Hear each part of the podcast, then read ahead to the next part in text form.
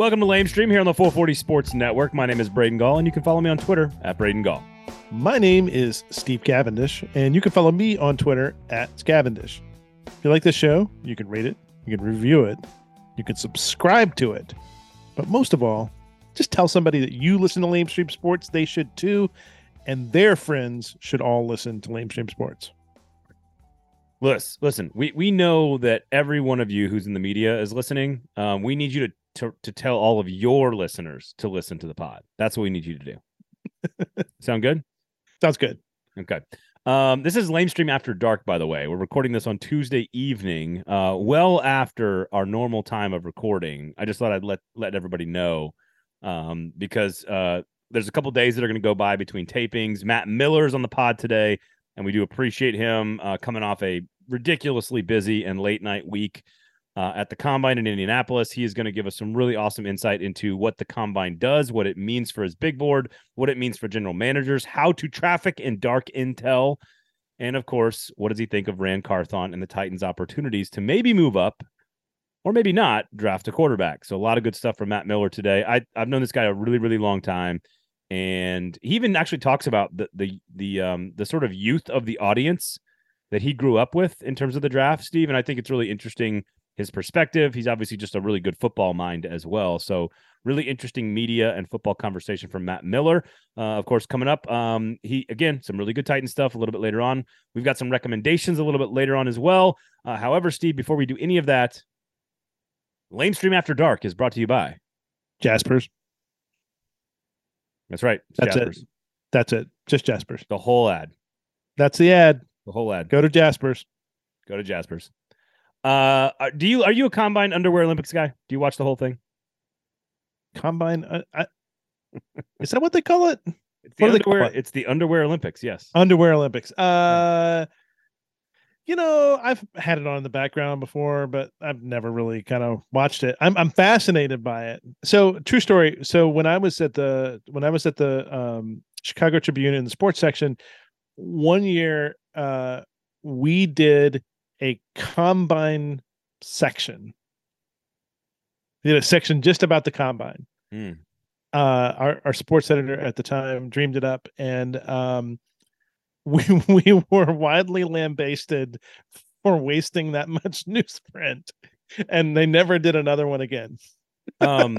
so so go go to Jaspers. Here's my question: What did we call doing it for the clicks or the RTs or the likes or the like? What did we call it during the 1995 newspaper days?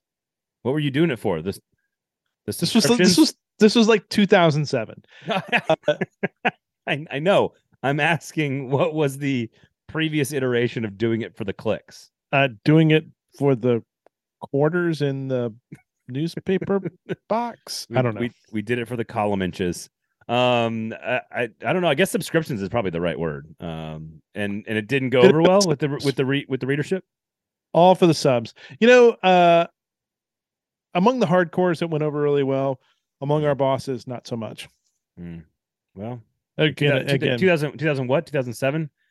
I think it was 2000. I have to I have to go Jay- back and find. Jay you know what? It, ha- Jay- it, it'd have to be later than that. I, my guess is like, my guess is like 2009. So Jay Cutler would have been peak Jay Cutler at that time for the Chicago Bears. Um, Oh, because they lost in 2010 to my Green Bay Packers in the NFC Championship game. Thank you, Jay. Um, okay. Uh, all right. No more messing around from us. We got some recommendations and some reaction to the Titans information here from the great, I mean, truly my favorite scout, my favorite media scout as it comes to the, as it pertains to the NFL draft. Uh, Matt Miller from ESPN now. He's been a bunch of different places. Um, you can follow him on Twitter at NFL Draft Scout. But uh, this was our conversation with Matt Miller.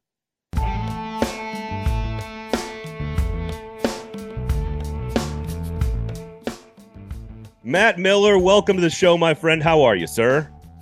Good, tired, as you guys can see. Tired. Uh, coming off Indy, I usually, knock on wood, I usually get really sick the week after the combine because we're just in each other's spaces for like a week, you know, and it's just you're not sleeping, you're, you're eating bad foods, you're drinking things that aren't water. And it's it's a long week. It's a great week. It's a long week. So so far so good. I'm hanging in there. Uh, just in general, because I want to know all about the the the back channeling that happens, all the negotiations. There's trades that are taking place. There's there's scouting reports. There's lots. You're trading in dark dark intel basically right. during this entire week in, in, in Indianapolis. But I just am curious when you started. You've been doing this a long time.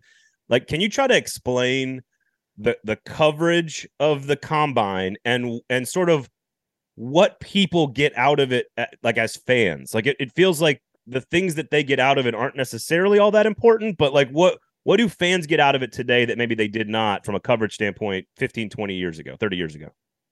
Yeah, I guess my first combine I think was 2012, um, if I remember right. And it was it was very different. There were probably 200 to 300 credentialed media members in total. Um, no NFL teams had like in-house media at that point. So it was really like a lot of newspaper guys I was a Bleacher Report, which was very new at the time. So it was like us, ESPN, NFL Network. You know, we're kind of your dot coms that were there, but it was it was intimate. It was really small. You know, the players would just be like chilling at like a banquet table, and you would just go pull up a chair and talk to them when you wanted to. There were no, there were a couple like podium style press conferences, but they were really small. So like Manti Te'o was one of the the first big podium pressers that I can remember. Uh, you know, Johnny Manziel had a pretty big one. Um, I, I, know Cam Newton had a big one. I wasn't there for that one, but it, it, used to be really small. I mean, they would do it in the hallway. Like the concourse at Lucas Oil Stadium is where they held the media side of the combine. Now it takes over the Indiana Convention Center, which is enormous. If you've never been to Indianapolis, I mean, this thing is bigger than the college campus I went to. Like it is huge. And so, from a coverage standpoint, I really feel like the digital era has been fantastic for NFL draft coverage. Obviously, you know, a person like myself doesn't exist before the the digital boom in journalism. So I think there's that. But you know, there's 350 ish players at the combine, and it's this great introduction point to people who are not diehard college football fans or diehard NFL draft fans, of which there are a lot. But there are also a lot of football fans that are like, yeah, I'm going to wait. Or, you know, I live south of Kansas City. Chiefs fans are still like rewatching the parade from the Super Bowl right now. They're not they're not diving in on, you know, a right tackle from Maryland. They're just not, and that's okay. And so I think the combine is that big introduction point. The Senior Bowl and the Shrine Game are they're the start of that, but it's it's limited because it's only seniors, right? And traditionally, seniors are not the best players in a draft class. The underclassmen are. So the combine is that first time where you get every prospect in one place and for the media members even you know i, I have colleagues uh, and they don't start talking about the draft until the combine so a couple weeks before the combine they start watching film and they start getting familiar with these players. But the combine is that big introduction point for them as well. And even back in the day like i used to help out a lot of newspaper people because they would they would say the same things like hey i have not i haven't started this yet. And i would do interviews with them to kind of get them caught up. And and it's it's great. And then it's a eight week sprint to the draft, which is I think a much more digestible time period for people than you know guys and, and gals like us that do it for a year. You know, like we are always in it. I think eight weeks is a good time frame for people. What is uh, could, is there a player that you saw at the combine uh, that kind of just like seeing them uh, seeing them up close and in person as opposed to seeing them on tape that that that really either leapt out at you or surprised you or that like who's who's somebody that you can say wow i i'm really glad i saw this person in person yeah and I, a lot there were a lot um you know bryce young looks like i did in high school you know so like seeing him i had seen him play in person but i had never stood next to him and i think sometimes it's that you know where you yeah, like i've seen a guy play you understand how big football players actually are in person. But then sometimes you see a guy like Bryce Young or Jordan Addison, the wide receiver from USC, who's like 173 pounds. And when you can stand next to them as a grown person, you look and you're, you're like, man, how are you going to handle these other guys that I've seen whose job is to tackle you? It's, you know, so I, I think from there's that standpoint. Anthony Richardson I was walking down like there's these tunnels that take you into the stadium. So he's walking one way, I'm walking the other, and I I know the that's the group of quarterbacks because I see people I recognize, and I see Bryce Young, I see Will Levis, I see Jake Haener from Fresno State, and then I see what looks to be an NBA power forward walking with them, and you just have this like quick moment of who is that? because he's just, I mean, he's just like arms and shoulders, and he just he doesn't look like he belongs with that group. And then obviously you see that and you're like, okay, that's that's a big dude. And then we get to Saturday and the quarterbacks run through all their athletic workouts, you know, the, the vertical jump and the broad jump. And those aren't televised, right? They're happening on like the side of the stadium while everyone's doing like their 40s and, and things like that. So you start to hear the like some uproar over there while the quarterbacks are doing their jumps, which has never happened in my entire life. and then the numbers start to like get leaked. Like I had a scout text me like eyeballs. I was like, "What?" And he said, "AR just jumped." And I don't remember the exact uh, measurement, but he broke the record for the vertical jump and the broad jump. 14 feet. And 14 feet, which is like, yeah, or whatever it was. No, it was, it was almost 12. Cars. It was almost 12 yeah. feet. Yeah. Yeah, I think it was 11, 9 or something, right? Yeah. So it was crazy.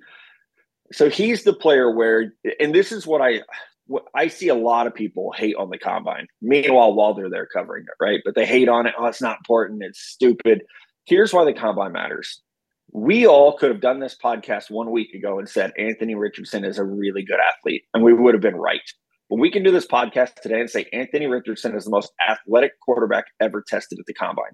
And that's why it matters because no, the combine did not change that he's athletic, but the combine did change how athletic he is. So if you're a team now in the top eight picks of the NFL draft and you have the opportunity to select the most athletic quarterback ever tested at the combine. I think that changes things, right? Yeah, you're yeah. now you're thinking, okay, well, like we knew he was athletic, but he ran a 443 at 244 pounds. Jesus. And also had a really good throwing workout on top right. of that. So I think for all the people that want to like I don't know if they think it's cool or they just want to like go counter programming to what the rest of us are doing, but all the people that talk trash about the combine, I just feel like they don't get it. You know, they don't understand. They they focus on a forty yard dash instead of all the other stuff that is is actually arguably more important. RAS baby RAS that's the it's the combination of it all. Now I will say as a yeah. college as a college nerd like you I like I knew Anthony Richardson was extraordinarily athletic like when yeah. he was a when he was a backup in 2021. So I some of the some of my hate on the combine is not about the actual coverage. It's about sort of people's reaction because they are, like you said, coming to it for the first time. They're finding yeah. out about these players for the first time. They're finding out that you know, there's guys like Owen Pappoe that tested fairly well. And I'm like, yeah, he was a five star recruit, number one linebacker in the country right. coming out of high school. Like, of course he was going to test well. Um, so that's some yeah. of my that's some of my apprehension. But I want to know what you think. Like, first of all, you talked about how intimate it used to be even just 10 years ago we can imagine what it would would have been like 30 years ago but the ability to get to know the players tell their story introduce them to NFL fans for the first time isn't wasn't that far easier in 2012 than it is today? Like how do you actually tell the stories when you got a media throng at a podium peppering people with questions instead of just sitting down and having a conversation? And yeah. do you find that players are more prepared to speak publicly today or or are college coaches not preparing them I mean, it's a mixed bag, honestly. I don't think it's one thing where you can just say overarchingly, yes, players more prepared. I think players are more aware because they've now grown up in a social media era where we are all our own, you know, reality stars, basically. And so I think they're more, they're better when the lights are on. You know, they're used to they're used to that aspect of it, uh, whereas ten years ago, fourteen years ago, uh, they weren't.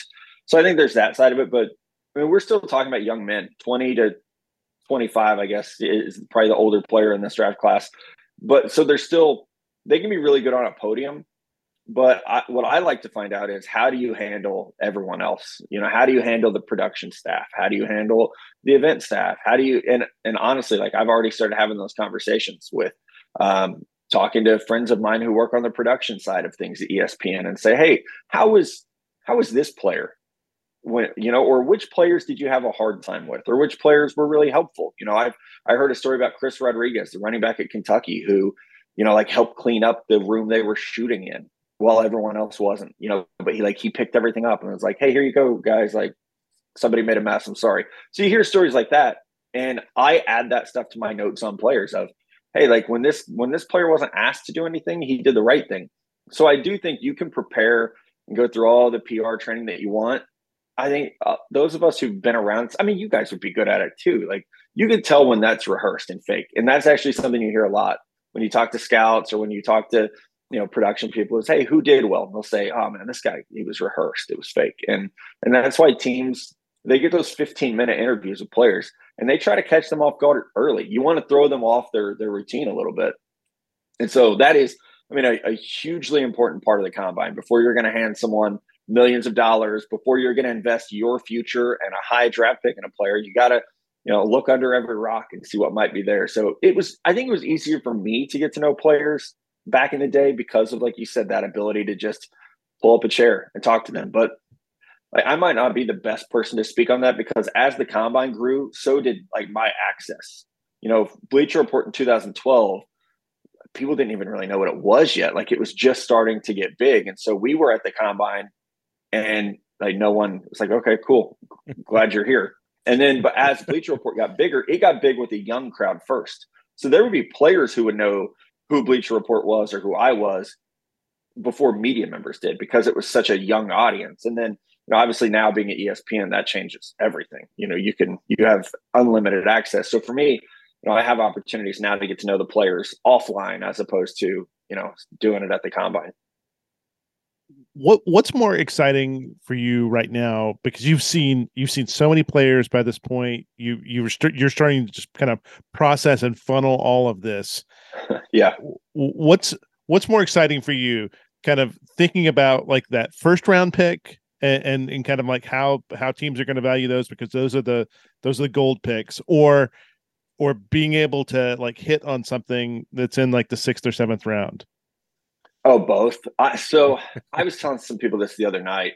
I am still such a kid in a candy store with, even though this is my I've been doing this job since 2010. You would think there would be some like burnout or like resentment, and it hasn't happened yet. So I'm really fortunate. But so I get excited about all of it. Honestly, you know, I get excited about the first round picks because every fan looks at that first round pick and says like, this is the guy that's going to change our team. You know, and so like that's the fun part for me is the first round. You're basically selling hopes and dreams of here's why this player can get your team over the hump. But as you mentioned, the day three I I love day three of the draft. I know it's like it's a grind. I but I I freaking love it. I used to. I, I'm sure my parents picked up on this eventually, but you know when the draft just used to be Saturday Sunday. My younger brother and I, like we, our parents would know, like, hey, we need to make sure they got snacks. We need to like just leave them alone. And I'm talking when we were like little, little, little, you know. But I'm sure they eventually picked up on like so it you did what didn't used to be day three, it was day two, right? And it was Sunday and it was a marathon.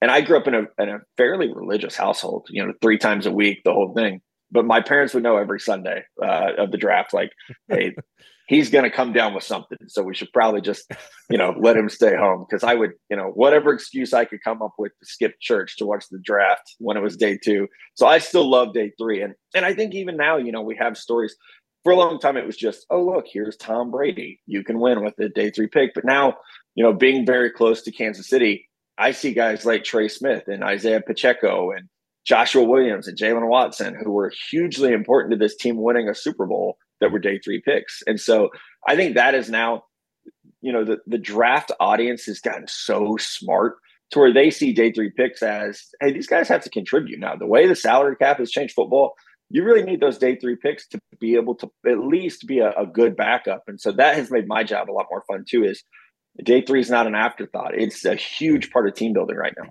Does your mom? Does your mom? Hang on. Does your mom have like the kindergarten Matt Miller report on why like short space agility is important for defensive tackles?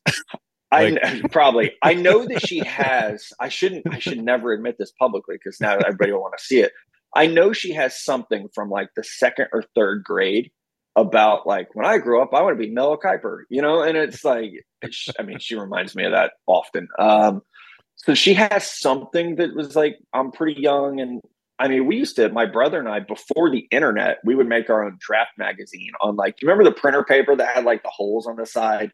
you like, you know, like old school. Made like, lots of loud noises while it printed. yes. You know, um, I don't even know what those were called, but yeah, like when we would make our own draft magazines and like, uh, he gives me hell all the time. He's like, your mock drafts were probably better back then before you thought you knew anything. You know, you were probably more accurate in 1995 than you are now. Now that you work here. How much did how much did Brock Purdy's success this year uh help day three and and how many times Yeah. will Brock Purdy's name be invoked somewhere uh in day two or day three? This is a true story. I had compared a quarterback to Brock Purdy already, and I mentioned him earlier, Jake Haener from Fresno State. So early in the season, like October, before anyone cared who Brock Purdy was, I watched Fresno State, a couple games, watched last year's games. It's like, gosh, this guy really reminds me of, of Purdy from last year, you know, who was obviously a seventh round pick, but a quarterback I liked. You know, he was smart, he was accurate, he had great timing, you know, really good touch. I, so it was like, okay, yeah, this is a good, it was a compliment at the time. Well, Brock ruined that because now if you compare a player to Brock Purdy, people are going to think, oh, he's a seventh round draft pick who's going to lead our team to the NFC Championship game. So it's he has ruined it. You know, you can't. And what you're trying to say is this is a late day three pick who could be a really good backup. Is what Yeah. Brock Purdy's comp was for people before December, and then he went and, and threw that way over the side. So I'm I'm really happy for Brock Purdy, but I do think players like that have absolutely made it to where, and I'm sure you'll see promo of that. You know, as we get ready to sit down in Kansas City for day three of the draft, you're going to see it's not just Tom Brady anymore. You know, it's Brock Purdy uh, this year put himself up in that that list. And again, you know, Trey Smith was a sixth or seventh round pick by the Chiefs. Isaiah Pacheco was a seventh round pick by the Chiefs. So I, I think you're going to see a lot of that. Of you know, even even to an extent, Jalen Hurts being a second round pick for the Eagles, and look, and, he was when that pick was made. There were so many people. They're like, "What are they doing? Like, why are you taking?" A running quarterback in the second round when you have Carson Wentz. So I actually loved. I, I I'm not a like a retweet myself guy. I the one time I might make an exception, exception is Jalen Hurts because I loved Jalen Hurts. Didn't think I didn't see this coming, but I thought he would be a good starter.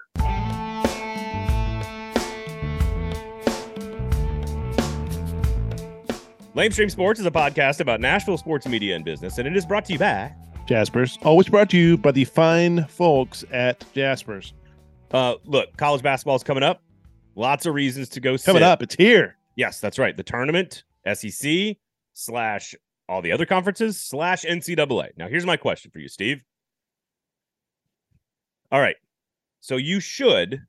I, I'm not recommending this for your home life or for your work life, but I rec. But I definitely think personally, each and every one of you should go to Jasper's at 10:58 a.m.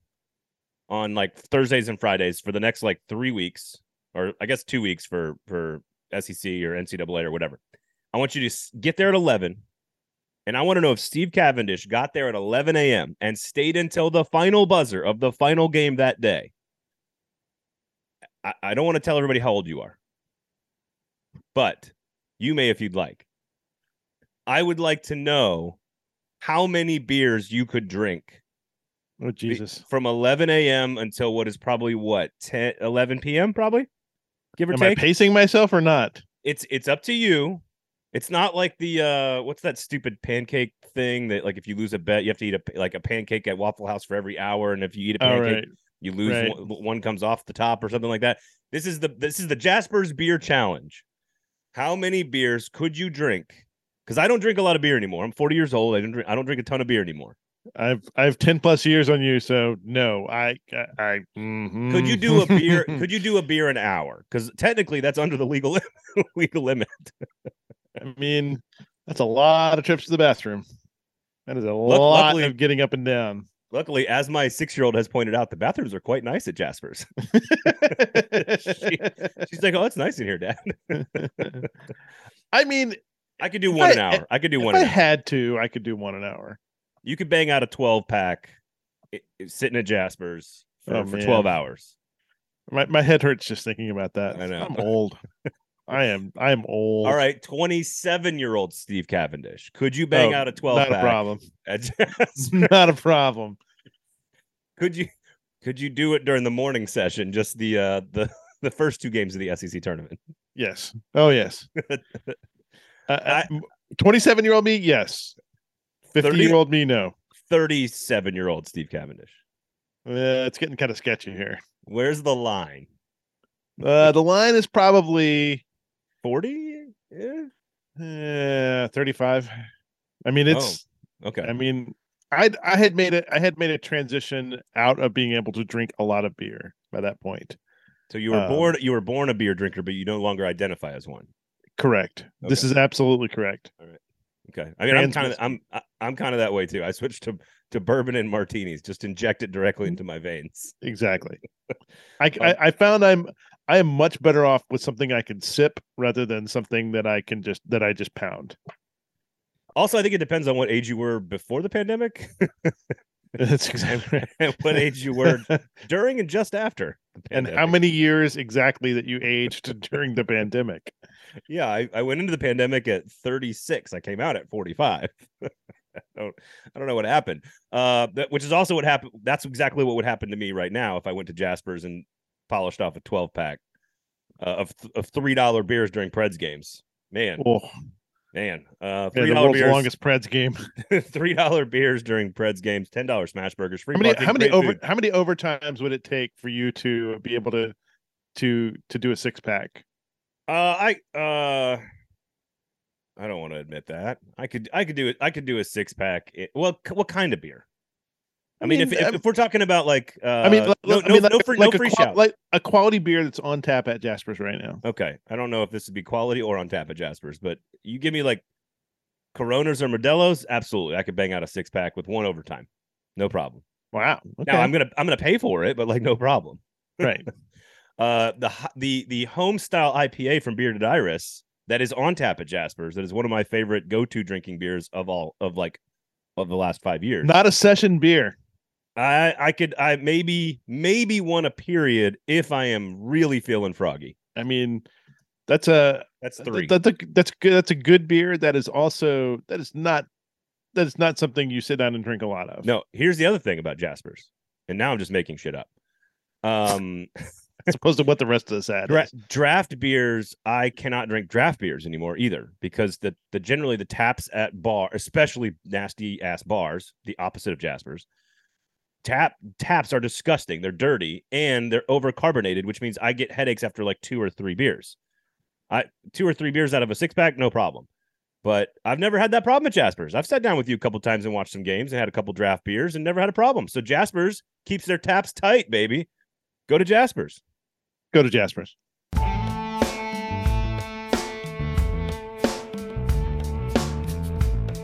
I, I, do want to ask about like sort of the dark intel that gets trafficked around Indianapolis after hours, um, and how that affects general managers, boards, and your boards. But but real quickly on the the the Purdy thing because I think S two is based here in Nashville. Fourteen teams in the NFL have it. Yeah. It's about mental processing. It's not about intelligence, but it's about processing speed. I'm assuming baseball players, for example, probably score extremely high on that type of test when you've got to pick up the seams of a baseball at 95 miles an hour.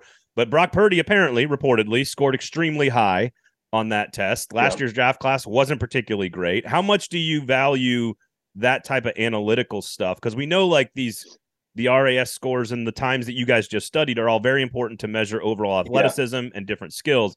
But how do you is is it right now the forefront of of evaluating the mental processing skills of quarterbacks? Is that is that what we are? Is these these cut types of tests? Yes, absolutely. Uh, S2 is relatively new. I think a lot of us heard about it last year. It's just now being talked about kind of openly, right? I think some the athletic maybe did a, a piece on it. So I look at my job as being really hard. And because the job of evaluating players is really hard. That's why NFL teams have like 20 people to do it. When you in the media, obviously we don't have as much on the line, but we're doing it by ourselves. You know, it's not a situation where all of us, you know, TV draft guys, we don't get together and share notes on players. It's just, it just, I mean, maybe we should. It might make the job a lot easier. But I look at, you know, whether it's RAS or S2, whatever can make my job better.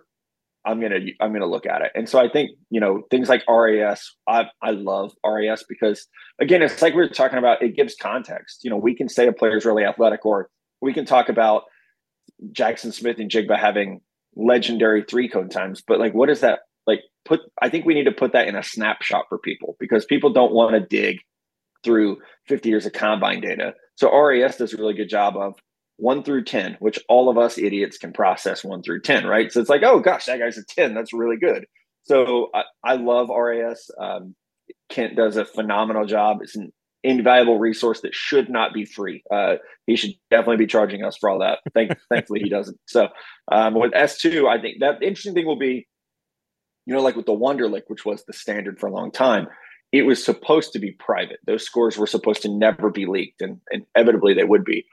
I, I wonder if S2 is going to be a similar thing. And I, am supportive of that being private information or, or at least not shared in the media because it is. I mean, it's it's weird how much we end up knowing about people that we don't know when it, when it comes to the draft. So I, am excited about the you know what it brings to the table. You're right. I've, I, I think baseball they've used something very similarly for a long time. So it, if it's something that can be responsibly shared with those of us who evaluate players, I think it could be a game changer.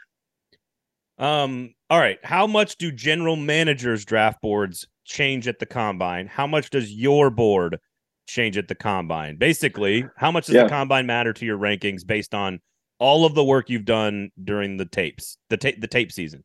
And and, yeah. and within and within that, how much of it is changing because of what you saw at Lucas Oil, and how much of it is changing because of the conversations yeah, you're having you afterwards? Yeah, I would say 90% of my evaluation on a player is tape study, right? And that might be, I mean, I'll just be completely transparent. That could be my own tape study that I see, which I do a ton of. Like we we are given ample amounts of time to watch players. It's amazing. But then also you will hear things like you mentioned, Owen, where it's like a, you know, a, a scout will say, Hey, like, have you seen this? Or man, that guy looked like a little stiff hipped. What do you think? And you'll go back and you might watch another game or two and then talk about that. Right. So there are a lot of, I have a lot of those conversations with scouts about players, like really drilling down on, on this, the trait specific stuff. So that's definitely important. The combine will change things. I mean, I'm not going to sit here and pretend like it doesn't. It will for me. It will for teams. For teams more so because of medical and personal. As I mentioned, you know, they have gigantic staffs who have seen all of these players in person at this point. I I have not. So for even for me, the combine is sometimes the first time I will ever see a player in person, or at least where I've seen them in person and be evaluating them. You know, like I might go to like an Alabama game and watch a, a player who's a freshman or a sophomore that's not draft eligible. And then when they by the time they're eligible, oh yeah, I've seen them in person, but it might have been two years ago. So it is it's important. It's I think it's really important for for people that do my job because it is sometimes the first time we're seeing a player, it's sometimes the first time we're watching them move in person, but also it's you know, it's an uncomfortable environment and it is important to watch and see how players do in that situation. You know, at a pro day, I tried to explain this to people the other day. A pro day for a quarterback is scripted and practiced over and over and over again until it's rote, basically. The combine, you basically know that like the drills, but you do not know who you're throwing to. You have no idea about the pacing because you don't know if the two quarterbacks in front of you are going to sit out, or uh, often, or if the three wide receivers are going to sit out. So you're going to have to get back in faster or slower. Or so the combine is just such an uncomfortable environment that you can't really prep for. And I think that's why it's it's key not only to the on field but the off field stuff. You know, you're put through three or four really stressful days. How do you treat people? How do you handle yourself? That's that's all important to know. So so you, then how much? Well, well, I was going to say so after hours, you're done. You're done with Saturday. The quarterbacks have thrown. They've gone through their interviews and you're you got you're hanging around everybody's milling about uh you're at various locations i'm a slippery yeah. noodle i'm a slippery noodle guy you know um but like you you go through that whole evening process what are you what are you learning who you talking to is it coaches is it scouts i'm not asking for names here but i'm just kind of take yeah. people behind the curtain on what that process looks like so it has changed. I will say that. I mean, there's so many people now that it's hard. You know, the places that you used to go into, you know, the JW Marriott lobby or Kilroy's, you know, places like that. You used to be able to go grab a booth and, and have a conversation, or you could kind of like post up and grab people that you knew. Um, I, I think that's kind of going away because there's just so many people there. And you know, I mean, teams don't want you talking to their scouts also. So it's it's become more secretive. And so there's a lot more breakfasts, you know, of like,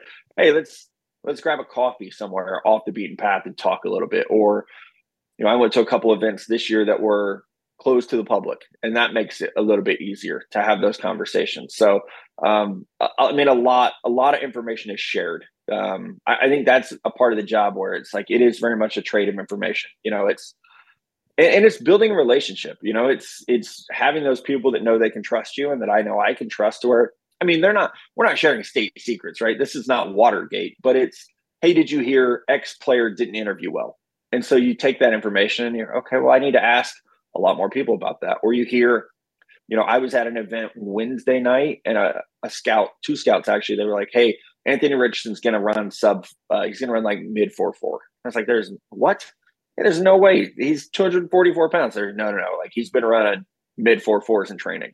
So you file that away, and then you know Saturday evening when it's time for him to run, I can put on Twitter, "Hey, like I've heard from a couple scouts, he's running in the four fours. And it's so I think that's where it's it's important. There is a lot uh, of information that's exchanged that is you know not used or sometimes you know never never comes up till after the draft and then you remember something somebody told you and you're like oh yeah okay. Now you you can see the other side of it right? The dot connects after the draft sometimes. You've been doing this long enough now that you have seen guys that when you were starting out were scouts and have moved up in organizations and are doing different yeah. stuff. Uh is there anybody is there anybody that you've met kind of along the way that you're just like Uh, who who has now hit like a player personnel position or something like that that you're just like I, I I met this guy a while ago. He had like he had like the eye, like he he could he was somebody yeah. who who saw talent. Yeah, I don't know if I could say names, so I, I can't. I can't be like specific there. I can text you guys after the fact. Steve um, said. Steve yes. just asked you who are your sources. That's what he just asked you. right? yeah. No, but I mean, like, yeah. like, like, I mean, obviously, there. I mean, obviously, you meet you meet a lot of guys as they're as they're coming up in their careers. And is there anybody that you've been just like, you know, I always kind of knew that guy was going to be a GM, or I always yes, kind of knew that absolutely. guy was. Yeah. There's a young guy right now who is a relatively newer friend of mine who works in player personnel, and I've watched him go from an intern to now an area scout for one of the more like desirable areas and he's done that in like two years. And i actually told him the other day i was like man you are on a rocket ship with your career right now. And people don't normally go from intern to you know a premier area scout in two years. So i'm going to be like begging you for information here very soon. And yeah there are several of those guys now who are gms that I, I was i was telling some of my my like bosses this that you know when i when i started in this job i was so much younger than everyone else doing it. So that really helped me because i was able to connect with scouts who were around the same age as me and we were living on the road together. You know i was traveling all the time when i was at bleacher report and and i think there was a respect there. And also you know they grew up on social media as much as i did you know and so um, you know the people that I respect so much in this industry, like Mel Kiper and Daniel Jeremiah and Todd McShay, they're not living on Twitter, uh, which is probably why they are very sane human beings, and and I'm not, you know. But you know, I think also those those young area scouts, you know, who love the draft, you know, there there I think you know we all kind of followed each other on Twitter back in the day, and that's where a lot of those relationships started. So yeah, there there are quite a few guys I'm really proud of. You know how far they've come. It's great. I live in a small town, and it's funny when people have to come through here to scout it's like you know i think they know there's a, a, safe spot here where we can go grab dinner and, and grab a drink or two and, and just talk you know? And, and, it's funny how much you don't talk about football in those situations. Um as someone who's uh, I, I, don't need second source on this. Mel kiper does not have a cell phone. Um that's true. not, that's not true. only not only does he uh, not use twitter he doesn't own a cell phone. He cannot text. You have there's to a rumor him. that he has a cell phone but he doesn't use it no, it's the misses. It's so, the misses. I've I've done yeah, shows. I've done shows with him. He's yeah. I, I, mean, when we we spoke the other night, uh, and it was called the landline, which you know is yes. is great. It's great. Um, I have to remind myself that like he's the same age as my parents, you know, and so it's like it's like it's like calling mom and dad. Mel is. Uh, I know you guys didn't ask this question, but I'll tell you, he is the nicest human being. Yeah, um, he is. You know, my first day at ESPN, was kind of unexpected. Like I knew I knew it was coming, but I had broke a story and they were like, "Hey, you're you're starting today now." Um, and he called me that night and I I mean, I was floored. You know, my like my now wife was with me and she's like never seen me react that way before, you know. It's like, "What what the hell is happening right now?" Like, you're never going to believe who just called me. Yeah, I mean, he is such a good person. You know, not only is he a hard worker and, you know, a, a trendsetter in this industry, just such a great person. Yep, he, he really. I, will be a second source on that one for sure. Um, now we that means we need to get mom to pull out the the book report uh, on what you want to be when you're a kid. Uh, when you're yeah. a kid. So, all right. Well, let's end with, with let's end with an actual Titans question here. We've talked a lot about the combine and media. So, uh, your uh, opinions and thoughts on Ran Carthon, first time GM, but really has been yeah. kind of checking every single box on the way up. Everybody's obsessed with San Francisco's model. The Titans are now going to employ that. My question. Uh, so, number one, thoughts on Ran Carthon, but number two if the Tennessee Titans, who are very heavily interested in trading up, would you approve a trade up to number three and take one of the top three quarterbacks and be okay with whoever you got? Uh, wow, that's there's a lot there. So we'll start with Ran. He has done. I mean, he's done an amazing job, and I think he has the pedigree you want. You know, obviously, um, a p- player, college and pro, had a lot of success in college, and then he worked his way up. You know, this is not a. I think players have a hard time when it feels like something was gifted to you. You know, and for him, it, it absolutely was not. You know, he grinded his way up in San Francisco, and and I think um, I've talked to some players, and they already say like they re- they really respect him, and that, that he already seems like he connects well with people. I think Tennessee's a rebuild. I, I know a lot of people don't want to hear that word, and I'm sorry, but it's a rebuild. And I think as much success as San Francisco had with unconventional methods, you know, late round picks, UDFA's, trades, free agency, you know, getting Trent Williams, they they attacked it from every angle. And I think that's what Tennessee has to do. You obviously have a great head coach, and I think that'll be that's probably what I'm most interested in is is how well those two work together. You know, because they're both very strong personality, great guys. You know, but how are they going to mesh? You know, because it's different from what Jon Robinson was. It's very different. So I think that'll be what I'm most interested in is how will do Vrabel and Ran connect and, and work together. Um, trading up, I don't, man, that's tough. Uh, trading up to three and saying we're going to be fine with whichever quarterback's there essentially means Will Levis or Anthony Richardson. Um, that three is too rich for me. I'll say that three is too high for me. I would not want to put my my job on the line at number three. Plus, you would have to give up a wheelbarrow full of picks to go from eleven to three. So that might seem like really conservative of me to be like, no, I'm not. I would say I mean, I would trade up for Will Anderson, but that's still too much to trade up for a defensive end. So as much like maybe they do want to trade up and and get a quarterback, I would almost rather wait till next year. Um, when you you're looking at Caleb Williams and Drake Maye uh, as as I think they will be better quarterback prospects than what we have in this class. So I would I would think this year try to figure out the offensive line, try to get another pass rusher, maybe draft Hendon Hooker in the second round, see what you can get there, and then if all else fails, head into the 24 draft looking at quarterbacks. So, so you wouldn't go to three to take one of the top three. Would you go to one or two to take one of the top two? Probably not. I still think it's just yeah. too expensive. And, and, I'm not, I'm not convicted that these quarterbacks are like, and I really like Bryce Young. I really like CJ Stroud. I'm not convicted enough in the Titans situation to say one of those guys is going to be the answer. Like, who's your left tackle right now? You know, who's your number one wide receiver? who's your running back? There's so many. So to me, again, I think this is a rebuild. I don't think this is, hey, let's use seven draft picks to go get a quarterback yeah. when we have no one to protect him, no one for him to throw to, and we might have to trade the guy he's going to hand the ball to to get up there. So that's just not how I would go about things for this team. Matt, man, you've had an unbelievable career. Uh, you're on your own rocket ship. Uh, I'm uh, uh, just it's awesome to see you doing what you're doing, and thank you for giving us so much of your time, especially coming off such a busy week. Thank you, man. You bet, guys. I, I know I say this every time. I'm going to get to Nashville soon, and we're going to do this in person. Uh, soon might be relative, maybe in the summer. We'll, we're we'll, we'll try to make it happen. We're available. Thanks, dude. Thanks, guys.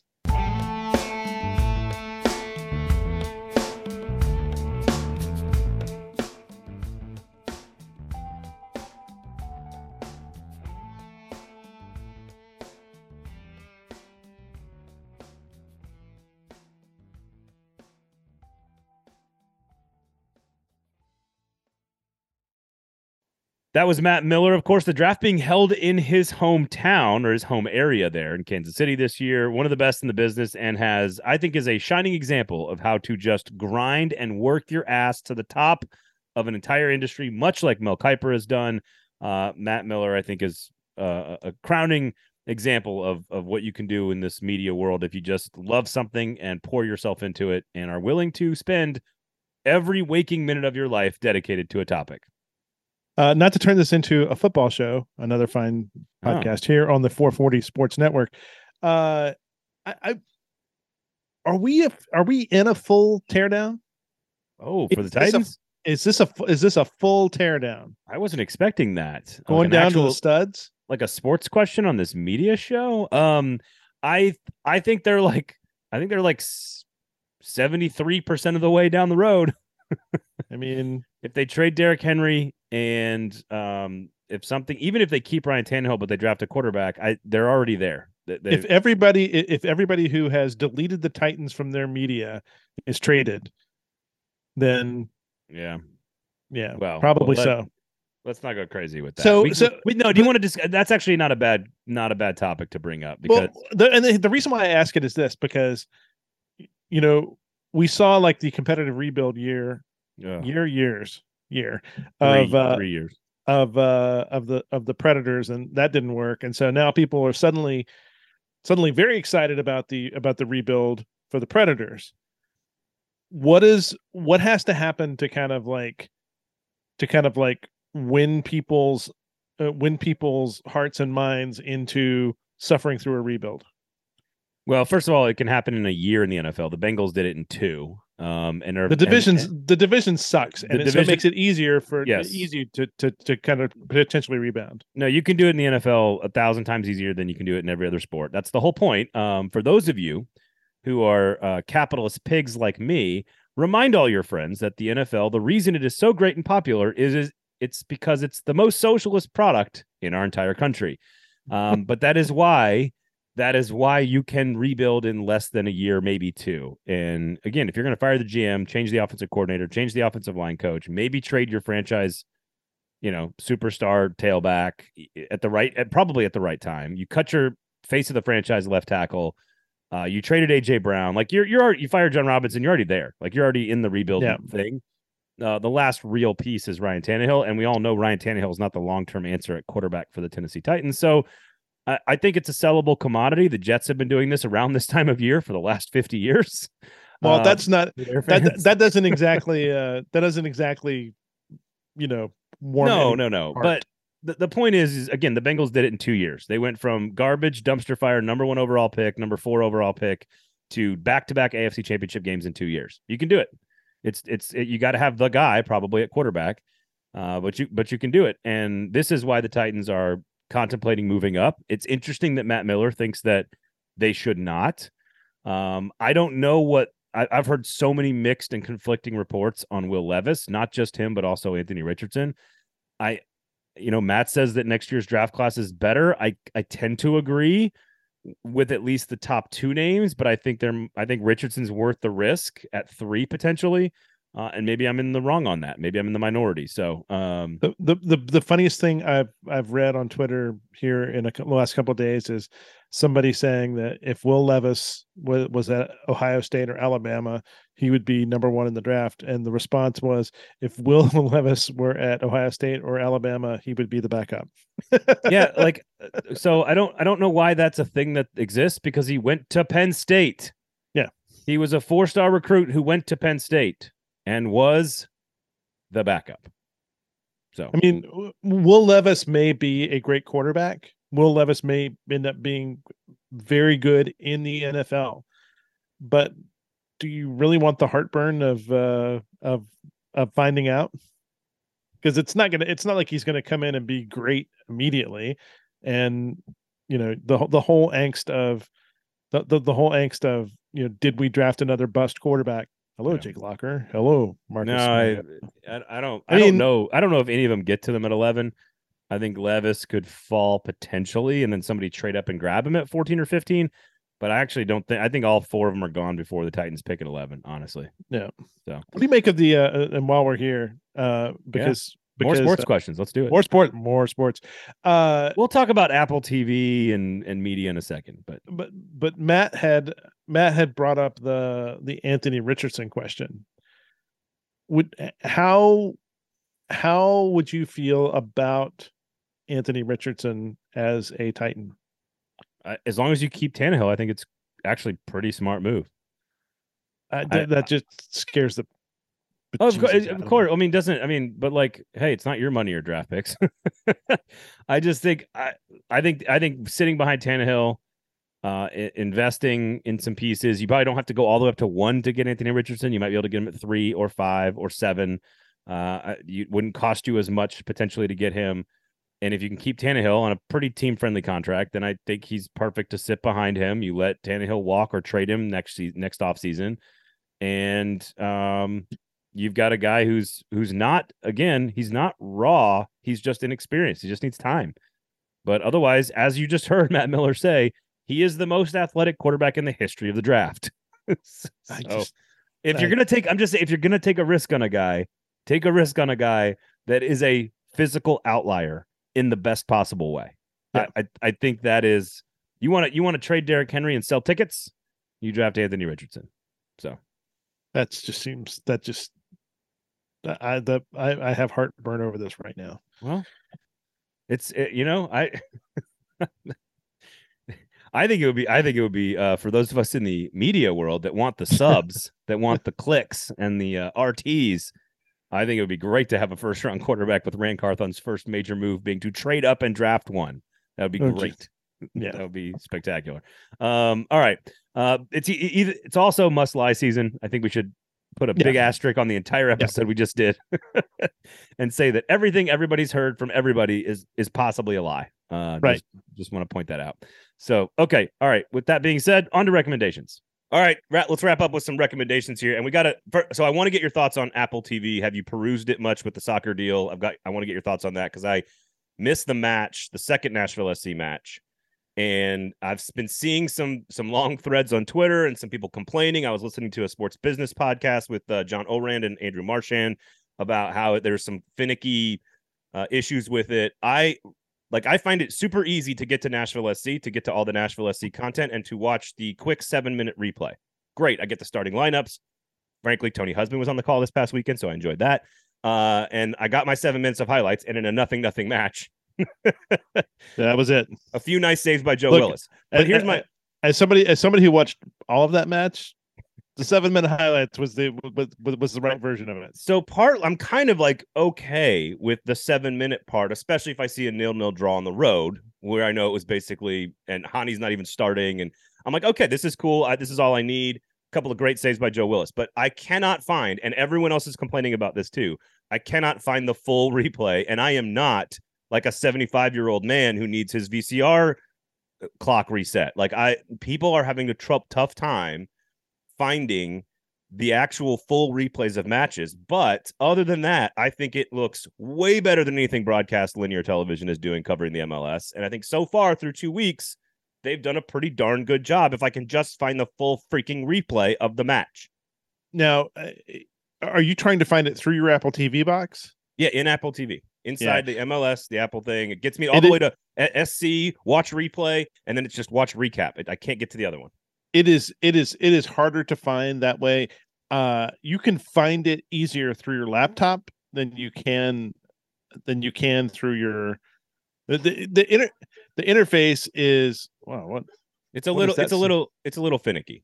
that's that sound what's that um yeah uh, the the interface the the interface ironically enough for the apple tv uh setup is different than the and, it's even different because i've watched it i've got a i've got a a different tv that i'll watch on uh that i'm watching through an amazon fire stick so you're going through the apple tv app and and and the the even the menuing is different from app to app uh so it, it's definitely a, a thing with the main kind of kind of TV OS app uh, in the Apple box. M- mine is through uh Xfinity, and um, no, no disrespect, but YouTube TV is coming soon. but that's not that's not the reason. That's just I just want to save some money. Um, okay, so I just I don't know if you've if, if you've kind of perused it. Uh, You l- listen, it out. the, the, the service is great. I, I I did a thing the other day because um some people were complaining about the crowd noise. Uh, There are more mics on the crowd. There is there is better th- there's better sound of the of the crowds than there has ever been before. Yeah. and so uh, you know you're gonna uh, it, it is higher in the mix, which means they probably need to take the broadcast mix up just a, I mean the broadcaster mix up just a little bit. But I was also flipping back and forth between home audio and uh and and the broadcasters, and it's pretty seamless on the Apple box.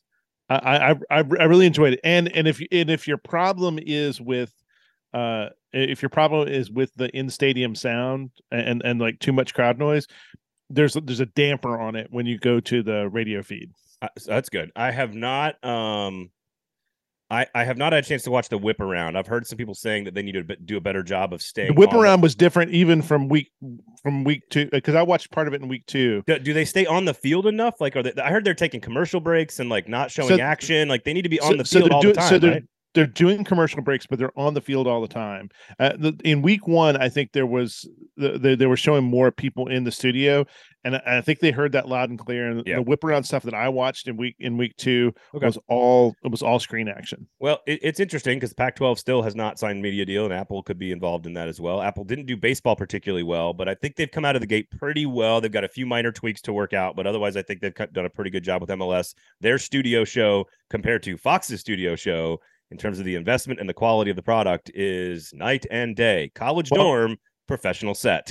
Oh my god! And and if you go back and forth between what they're doing on ESPN Plus for for their stuff, like I was watching the the studio show for the League Cup final where they were doing their ESPN was doing their own as opposed to picking up something from from overseas, and it was, I mean, it is it, it is it is dorm room closet yeah. compared to compared to what Apple's doing. All right. So, uh, anybody got any feedback on that? Let us know. Um, real quickly here, and thanks to Matt Miller for giving us so much of his time. We do appreciate it. Make sure you go to Jasper's, of course, and pound as many beers as possible. If you don't get that reference, don't skip the ads. Come on, guys. Uh, follow uh, Steve Cavendish on Twitter at S Cavendish. Of course, you can get to me at Braden Gall, uh, as well as sign up for good journalism, NashvilleBanner.com. Real quickly, my buddies, my wife watched it like three weeks ago. My buddies have been watching it and trying to tell me to get into this crap. I have not done it until this weekend when I sat down and watched all three episodes on You Netflix. That's not fair. You knew the ending. Well, I don't really care about that. I mean, I do because he killed some people, but the Murdaugh stuff, Alex Murdaugh and the Murdaugh family down in Hampton, I watched the three episodes of Netflix and then I proceeded to watch the three episodes on HBO because, of course. Yeah, it's um, called it's called Low Country. Yeah. Here's a quick here's a quick review, and here's what I would recommend: watch the Netflix one first because I think they do a better job of storytelling. It's more artistic, although HBO is pretty good. It tells it sort of paints the personalities better so that you understand who they are a lot better. And I think they tell that story of of the community and the society and the family and the whole deal. And they do a great job. It's I mean, you got to watch both of them if you like it. But then I went back and watched the HBO one, and they have way more footage. Like if you want to see the boat crash, if you want to see a few other things that happen, a few more phone calls, a few more like police interviews, a few more things. And if you have no idea what I'm talking about, I'm sorry. but but I would watch the Netflix one first and then go back. And I think the HBO one fills in some gaps, but it's still a lot of overlap. I came away with it, no spoilers. I came away with it thinking that I knew everything there is to know about what took place. And I don't need any more other than like the recap episode now that the verdict has come in on on the dad. So that's all. That's all I wanted to say. So you, Uh, go- I, you, you gonna watch? I I don't know if I'm gonna watch. I if the trial hadn't already happened, I might I, I might have watched one of them. Oh, there's there's a lot. There's there's more. okay. There's there's also an 80 episode podcast series of which I have no clue why there's a need for that. So you can go a lot deeper if you need to, Steve. I, I I do not need to go to go deeper on this story. I mean, I I- know I know he did it. So The- but there's more murders. So just so you know, there's more history. There's more generational problems. Uh, and the, and the three episodes of Netflix is all I needed. And then I went and got I added the three episodes of HBO, and I am I'm good. I've got what I need. There will absolutely have to be some sort of follow up, though. There'll have to be another like another episode recapping all the stuff because there's two two cases are now open. So like we'll see, we'll see, we'll see. I don't want to give. I'm I'm already spoiling it. I feel like so. all right, real quickly, um, want to recommend uh on uh on Netflix, uh, Chris Rock had a had a stand up special here uh last weekend. First live event, right? first live event uh and it is i mean chris rock's a funny guy and i like i tend i tend to like his stand-up anyway but uh stay for the last seven minutes All right, that's a last tease. Right? last seven minutes has a lot of uh, has a lot of oscar wrap up That's a tease right there. I And- like and- that. I like that. you're gonna it's it, it, it- it's worth your time Thank so- you to Matt Miller, Steve Cavendish, Braden Gall. Have a great weekend, everybody. This has been Late Stream Sports here on the 440 Sports Network.